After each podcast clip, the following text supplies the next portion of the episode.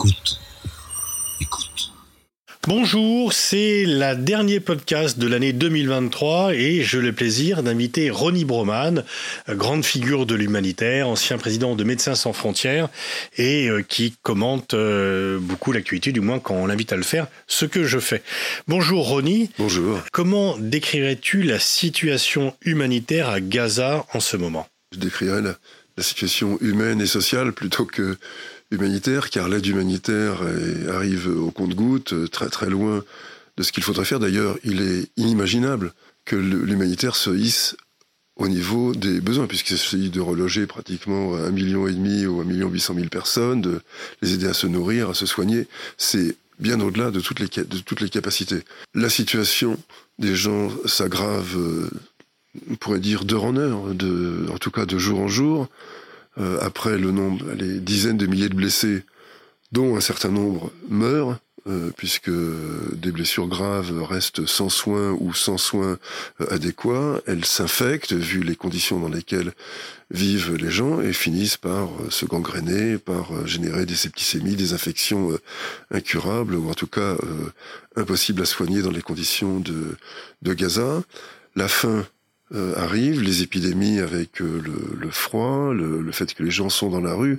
Donc on a, on a le, un mélange de dureté de la vie pour les survivants et de menaces constantes et qui passent euh, à l'acte. qui pèsent sur eux puisque les bombardements sont maintenant généralisés. Je reviendrai pas sur le fait que les gens qui sont au sud sont allés au sud parce qu'on leur disait que le Sud serait sûr, que seul le Nord était attaqué.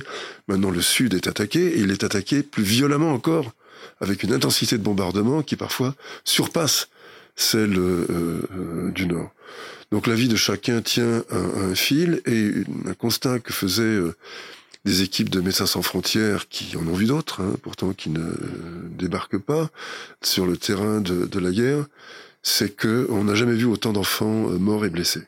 Jamais. Les chiffres qui sont cités sont les chiffres euh, du ministère de la Santé du Hamas qui sont mis en cause par euh, certaines personnes en disant que ce n'est pas crédible.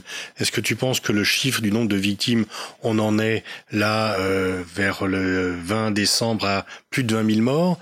Et est-ce que ce, ce, chiffre te paraît crédible? Il y a même un officier, un ancien officier français, Guillaume Ancel, qui n'est pourtant pas euh, proche du Hamas, qui disait que, en fait, c'est encore plus important que le nombre de morts annoncés parce qu'il y a plein de gens sous les décombres qu'on n'a pas encore retrouvés. Oui, je, peut-être qu'il surévalue un peu le nombre de gens qui sont sous les décombres, mais en tout cas, il est tout à fait logique de penser qu'il y a, si le décompte des corps est de 20 000, il y a plus de 20 000 morts parce qu'il y a ceux qui sont sous les décombres et il y a, comme je le disais à l'instant, les blessés qui meurent de leurs blessures. C'est-à-dire qu'ils ne sont pas décomptés immédiatement parce qu'ils ne sont pas des cadavres, ils sont des blessés, ils sont ramenés chez eux ou euh, évacués dans des tentes, enfin bref. Pour eux, lesquels on ils ne sont pas comptabilisés dans ce nombre-là, même s'ils meurent des suites non. des bombardements. Donc exactement, ils sont pas, ils sont pas ils sont comptabilisés comme blessés, mais pas comme euh, pas comme morts. Moi, je pense que les chiffres du Hamas sont euh, du ministère de la santé, en effet dirigés par le Hamas, sont crédibles parce que euh, dans toute l'histoire des conflits, il y en a eu d'autres entre Israël et Gaza, entre Israël et le Hamas, les chiffres des victimes coïncidaient. Les évaluations du Hamas coïncidaient avec les évaluations des Israéliens. La seule différence portait sur la répartition interne de ces victimes. Les Israéliens euh, estiment que un tiers des victimes sont des combattants, des terroristes, enfin bref, des gens du, des gens du Hamas, et que seuls deux tiers sont des victimes collatéraux. Et ceux d'ailleurs... C'est déjà beaucoup. Oui, mais ce dont ils se vantent. Parce qu'une guerre qui ne fait que euh, deux victimes euh, collatérales pour une victime ciblée, c'est une guerre propre. Euh, selon les standards euh, de la guerre euh, en général. Donc ils combattent sur ce terrain-là, mais sur le chiffre absolu de victimes, laissons de côté la question de la répartition entre Hamas et victimes collatérales, victimes civiles, sur le, chiffre absolu, le, nombre absolu, aussi bien de morts que de blessés. Si on parle de 20 000 morts, il y a presque mécaniquement au moins 30 à 40 000 blessés. Eh bien ça, ce sont des chiffres qui sont tout à fait crédibles. D'ailleurs, il y a peu de temps encore, il y a deux, trois jours, euh, Israël confirmait des chiffres de perte du, du Hamas et les confirmait non pas comme une sorte d'aveu de dureté, etc., mais comme d'ailleurs sur un mode cynique. Oui, on tue des gens et c'est d'ailleurs euh, bien ça que on recherche. On l'a jamais euh, euh, caché, mais voilà comment se répartissent les gens qu'on tue. Et personne ne peut en dire autant. Personne ne peut faire mieux que nous. On retrouve là, dans cette espèce de carnage, on transforme Gaza en un champ de ruines, un cimetière d'enfants. Eh bien, on, on trouve encore la ressource pour en faire un exemple d'armée morale Hein, car chacun sait que Israël a l'armée la plus morale euh, du monde, champion du monde de l'éthique euh, euh, des armées, comme ils aiment bien le, le, Alors comment cela peut se passer? Parce que le cessez-le-feu n'est pas en vue à court terme, donc le nombre de victimes va augmenter, mais surtout la situation sanitaire va encore se dégrader? Est-ce qu'il y a encore de l'eau? Est-ce qu'il y a encore du ravitaillement? Est-ce qu'il y a un risque d'épidémie qui aggraverait le nombre de victimes?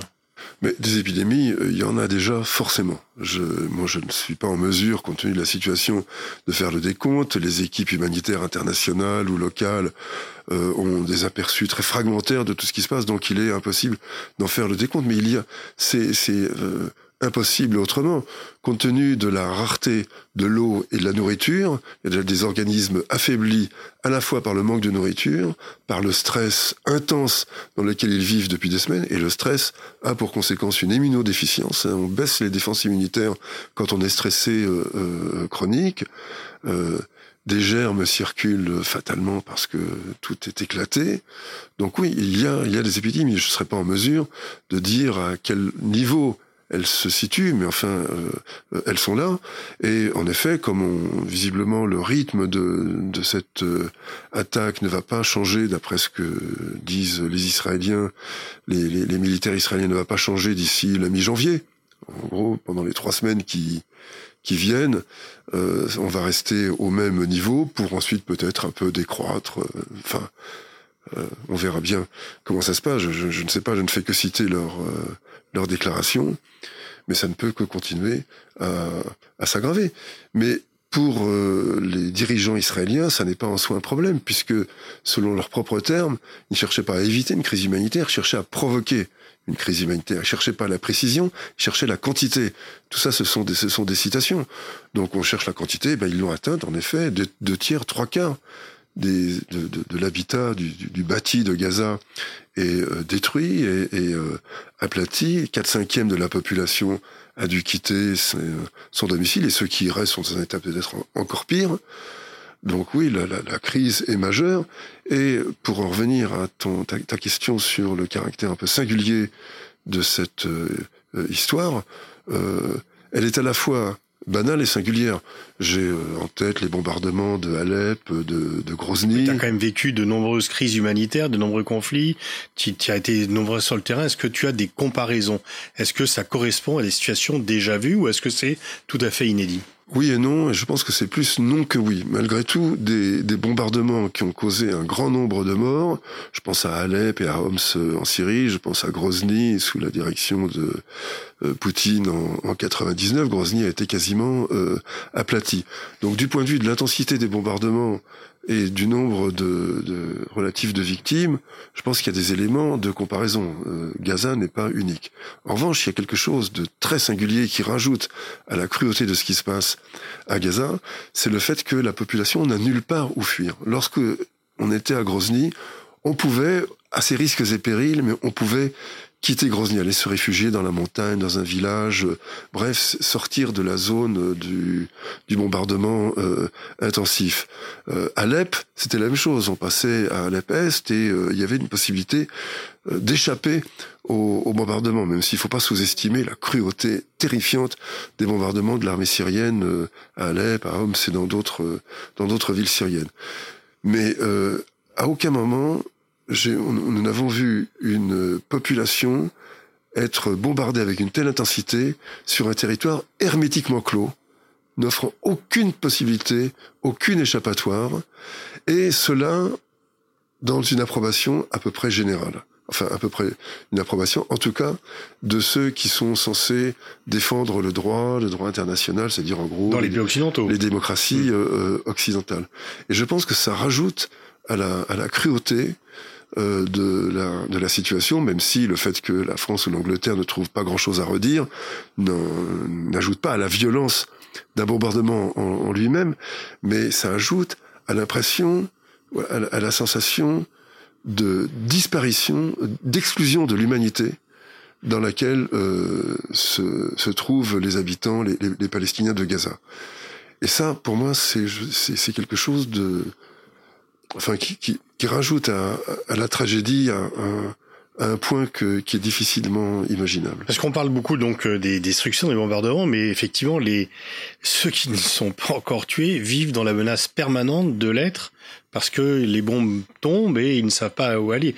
Donc pour tous ceux qui sont dans Gaza, la mort peut être demain. Ils sont depuis maintenant euh, plusieurs semaines soumis à la peur d'être euh, peut-être le prochain sur la liste demain ou même chaque chaque minute euh, qui passe. Euh, vous ne savez pas si vous allez vous réveiller quand vous vous endormez. Vous ne savez pas quelle journée, si vous allez vivre la journée euh, quand vous vous réveillez le, le, matin, si jamais vous avez réussi à dormir. C'est vraiment l'endroit, comme dit le, le, cliché, la formule, mais là elle s'applique, l'endroit le plus près de l'enfer sur Terre. Il y a quelque chose de de terrible. Et comme je le disais, et comme ça a été souligné par d'autres également, un cimetière d'enfants c'est un, charnier euh, d'enfants plutôt qu'un cimetière euh, euh, d'ailleurs. Jamais les équipes humanitaires n'ont vu dans une situation de guerre, et bon, Médecins sans frontières, comme je le disais, on a vu d'autres, des situations de guerre, notre expérience collective, je ne parle pas de mon expérience personnelle à moi, qui est tout de même assez longue, mais l'expérience collective de Médecins sans frontières est extrêmement riche, étendue, on a été dans pratiquement tous les conflits de la planète au cours de ces 40, 50 dernières années une, un, un, bombardement d'une cruauté, d'une intensité pareille sur une population totalement captive, on l'avait jamais vu, et compte tenu aussi de la pyramide des âges, euh, la quantité de jeunes gens euh, de tout jeunes gens ou d'adolescents euh, qui laissent soit une partie de leur corps, soit leur vie tout entière, sans comparaison. Sur quoi ça peut déboucher? Quelles, quelles, sont les solutions? Est-ce que euh, il sera encore possible de vivre à Gaza après la fin de cette campagne, euh, qui ne va pas prendre fin tout de suite? Est-ce que, comment faire? Est-ce que l'issue c'est que les gens vont être obligés de partir ou est-ce qu'ils pourront rester sur place? Comment on pourra reconstruire? Première question. Et deuxième question, dans la foulée, on a beaucoup dit bon voilà, ça prouve qu'il faut une solution politique, mais la solution politique, elle est invoquée, mais elle ne semble pas être acceptée par les actuels dirigeants israéliens. Non, les actuels dirigeants israéliens, qui vont sans doute euh, changer, parce que Netanyahou va probablement être obligé de, de partir quand l'intensité de la guerre aura euh, euh, baissé, mais euh, ça restera euh, l'extrême droite. on n'imagine pas, enfin je n'arrive pas personnellement à imaginer, euh, je, je, je, suis la politique israélienne quand même d'assez près depuis assez longtemps, et je n'imagine pas un revirement à gauche subi après le bain de sang, après le carnage auquel on assiste là. Donc il y aura une sorte de d'auto-assomption, d'auto-vérification de la justesse de cette violence par la, par la, la poursuite d'une politique euh, d'extrême droite, suprémaciste, coloniale, euh, euh, et si j'ose dire, purificatrice, dans la mesure où le but affiché, euh, attendu clairement, c'est l'expulsion de tous les Palestiniens, de tous les territoires palestiniens. C'est c'est tout à fait euh, clair. Alors je ne dis pas que c'est l'option politique général. Euh, heureusement, ça n'est pas forcément le cas. Mais c'est une option politique clairement affichée qui représente un courant important. Euh, disons, l'OAS est au pouvoir euh, en, à Jérusalem. Enfin, du moins ceux qui ont assassiné Rabin, ils participent à la coalition. C'est ça, c'est ça. Donc les, les, tueurs de Rabin sont, sont, sont là, sachant que après Rabin, de toute façon, plus aucun premier ministre n'a été un véritable avocat de l'esprit euh, d'Oslo, c'est-à-dire du partage de la terre, de la de l'évolution d'une autorité palestinienne vers un gouvernement palestinien, d'un territoire vers un État, bref, d'un partage euh, de la terre qui n'était pas équitable, mais qui était, disons, euh, politiquement acceptable, et d'une égalité de droit pour tous. C'était ça. L'esprit initial d'Oslo a, à défaut d'en être la lettre. Mais il est clair que seul Rabin a été, un moment, un responsable politique, imaginant que euh, la paix pouvait passer par la paix et la sécurité d'Israël, c'est une préoccupation légitime de tout État, pouvait passer par autre chose que l'usage de la force. Donc vous devez passer par la politique, par un accord raisonnable, décent, ménageant les droits des uns et des autres. Après lui, tous les autres, que ce soit Pérez, Barak, Olmert, Sharon, Netanyahou, tous les uns après les autres se sont employés à ruiner euh, l'esprit d'Oslo. Je ne dis pas les accords. Les accords, ils étaient de toute façon déjà ruinés puisqu'Israël en a tiré tout le parti qu'il voulait, a continué à coloniser, tout en se drapant dans euh, la majesté de, la recherche d'un accord de paix qui était purement, euh, qui était une attitude totalement euh, fabriquée, qui ne correspondait à rien sur le terrain.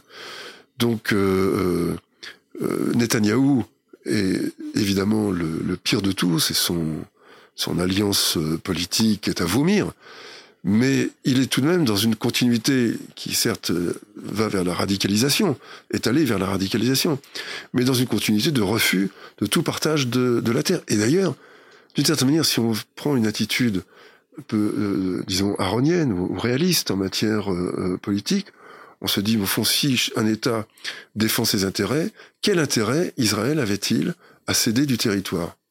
Aucun, puisque la colonisation n'était sanctionnée par aucune mesure, bien au contraire, elle était d'une certaine manière récompensée par euh, le brevet de démocratie. Hein, c'est quand même rare que un État pratiquement pratiquant l'apartheid reçoivent un brevet de démocratie. Enfin, dit, je dis que c'est rare, c'est stupide. Ça n'existe pas. Ça n'existe que pour euh, euh, Israël. Donc, on conquiert des territoires, on chasse des gens au jour le jour, on les arrête par milliers sous des prétextes euh, et parfois même sans prétexte du tout. On pratique un régime juridique séparé qui s'appelle, en bon français, si j'ose dire, l'apartheid. Et on se voit décerner non seulement un brevet de démocratie, mais on se voit en plus accorder un accès privilégié au marché européen, qui est quand même le premier marché d'exportation euh, euh, israélien, par un accord d'association extrêmement euh, privilégié, qui a été signé notamment sous Sarkozy, et qui est un, un, accord stratégique pour, euh, pour Israël. Israël est admis dans l'OCDE en intégrant les chiffres de l'économie des territoires occupés. Donc l'OCDE, en quelque sorte, entérine et officialise l'annexion de ces territoires par euh, euh, Israël. Et on voudrait qu'après ça, on attendrait qu'Israël se prive de ces territoires. Comment expliquer cet aveuglément ou cette réticence des pays occidentaux à faire pression sur Israël Je pense qu'il y a enfin un mélange de, de raisons. J'y vois d'abord un effet génocide. Euh, un pays qui se présente, et je dis qu'il se présente parce que ça a pu être vrai à un certain moment, ça ne l'est plus aujourd'hui, comme le pays des survivants de la Shoah, euh, il est difficile à, à critiquer. Mais rappelons-nous que le, le, Rwanda de Paul Kagame, qui se présente aussi comme euh, survivant du euh, euh, génocide, ce qui du, du, point de vue temporel est, plus exact, mais du point de vue humain est plus discutable. parce que ceux qui étaient, ceux qui sont au pouvoir n'étaient pas au Rwanda au moment où le génocide s'est produit, mais enfin, disons, ils ont quelque légitimité tout de même à se présenter comme les survivants du génocide. Eh bien, ils occupent l'est du Congo, ils le pillent, euh, ils violent, ils tuent, ils, euh, ils volent, et cela euh, à l'abri de pratiquement de toute critique. Donc on voit qu'il y a un, effet génocide qui n'est pas réservé d'ailleurs à Israël, puisque au Rwanda on le voit agir également.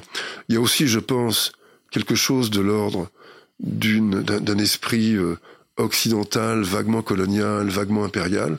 Ces gens-là nous ressemblent, ils ont les mêmes voitures, les mêmes appartements, les mêmes, euh, les mêmes loisirs, euh, les mêmes habits que nous. Alors ils peuvent pas être, mhm. ils peuvent pas être très, très méchants. Et on le voit d'ailleurs avec le traitement euh, très différencié des otages israéliens et des otages palestiniens. Tu es frappé par le débat médiatique sur sur Israël, qu'on n'a pas les mêmes échos selon que l'on soit dans les pays occidentaux ou dans les pays du Sud? Ah, bien sûr.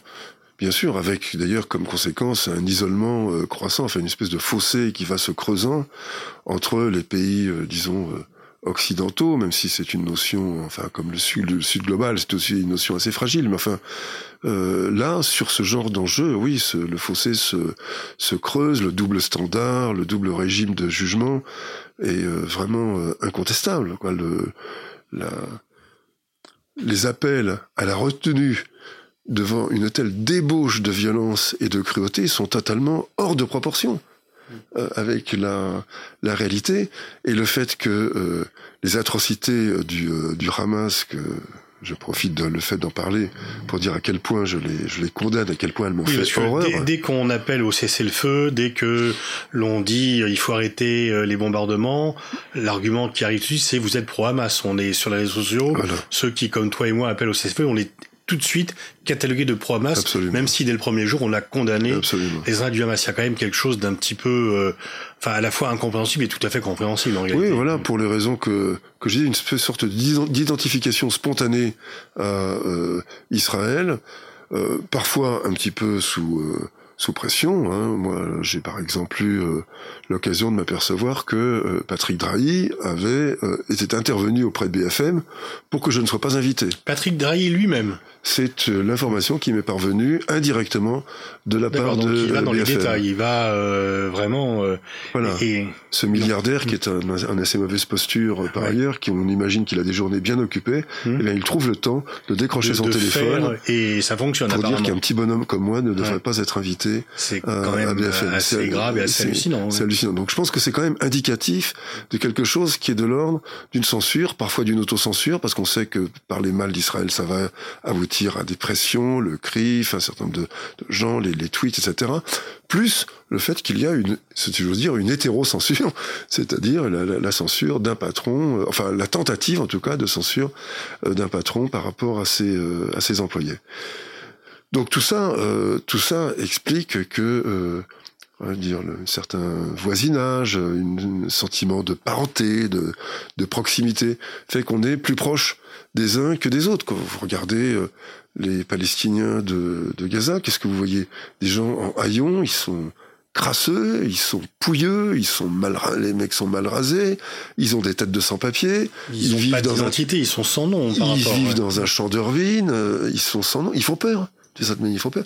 Alors que les autres, ils font pitié, ils inspirent la, la compassion. Voilà, je pense, ce qui conditionne une bonne partie du débat sur, euh, sur les otages. Jusqu'où ça peut aller? Parce qu'il y a quand même, si on voit peu d'images, il y a quand même, est-ce que les pays occidentaux ne vont pas s'affaiblir dans un soutien jugé inconditionnel à Israël? Est-ce que dans le grand schisme euh, The West versus the Rest, est-ce que finalement, tout en critiquant la Russie et la Chine, on leur donne pas des arguments, même si eux-mêmes, on sait bien que les Russes et les Chinois sont assez peu sensibles au sort des Palestiniens, mais par contre, il y a un effet d'opportunité pour eux dans le combat contre le monde occidental.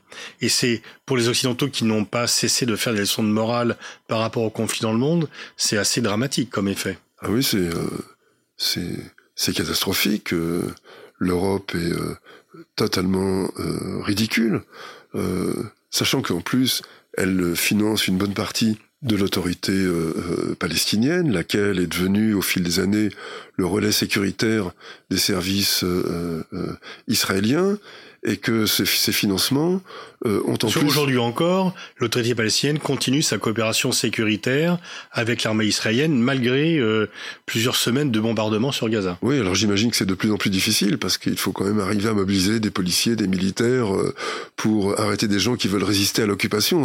Donc dans une même population, ça doit être de, de plus en plus compliqué. Mais enfin, je n'y suis pas ils pour essayent, le, quoi, pour le conseil. cas. Mais en tout cas, euh, ils essayent, euh, en effet.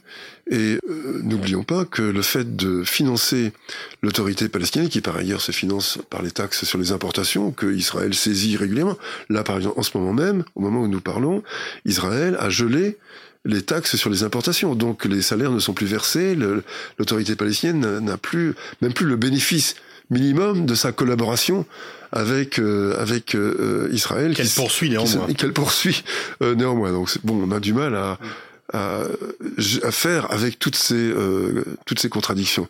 Mais en tout cas ce que je voulais dire pour pour l'essentiel c'est que le financement de cette autorité palestinienne dispense Israël de payer elle-même les frais de cette occupation qui font partie des obligations de puissance occupante. C'est pas. En fait, euh, l'aide donnée aux Palestiniens, c'est une aide à l'occupation. C'est ça, c'est une aide à l'occupation. Donc nous finançons l'occupation, nous récompensons l'occupant en lui accordant un droit d'entrée à l'OCDE, euh, un dû, comme je, je, je, le disais, en tout cas qui intègre l'économie palestinienne. En lui accordant un brevet de démocratie, en lui accordant des droits d'entrée sur le marché européen qui sont euh, euh, privilégiés. Et donc, il n'y a pas lieu de s'étonner qu'on soit tenu pour complice. Nous sommes de fait complices subjectivement et objectivement complices de ce qui se passe là-bas.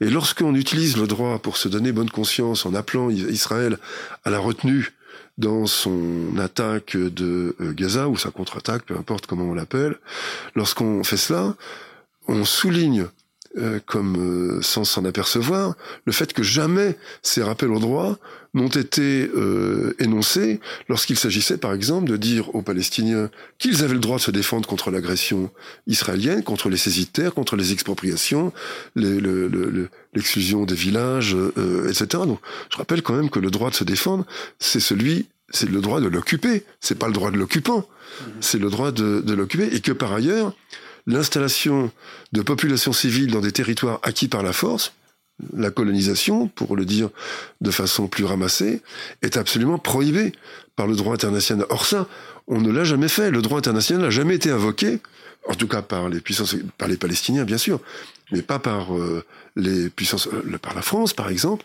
pour rappeler aux Israéliens qu'ils violaient le droit. Non, mettez en, vous mettez en danger le processus de paix, comme s'il y avait un processus de paix, ouais, dans des paroles rituelles, paroles codées, naturellement, vous avez droit à la sécurité, papa, enfin, des, des, des mots totalement creux, sans aucune substance, sans aucun intérêt, mais dont le vide, si j'ose dire, est pointé par ces rappels euh, au droit extrêmement opportunistes qui n'ont aucun sens. Les Israéliens disent mais nous c'est une menace existentielle, on a le droit de cogner euh, sur tout ce qui bouge parce que c'est notre euh, survie euh, qui est euh, en jeu. Ah oui, disons, ben oui, c'est vrai, c'est quand même pas simple. Il n'y a pas de guerre propre. Enfin, ensuite tous les poncifs, toutes les généralités qu'on entend là par tous ces généraux qui défilent sur nos écrans, qui nous rappellent que la guerre, elle assez loin, malheureusement.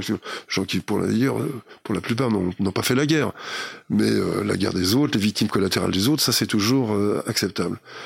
Voilà, voilà euh, où, euh, où on en est. Et malheureusement, ça, euh, je sais bien que quand on est sur une scène publique comme là, on a envie d'annoncer de bonnes nouvelles, on a envie d'être entendu pour de bonnes nouvelles.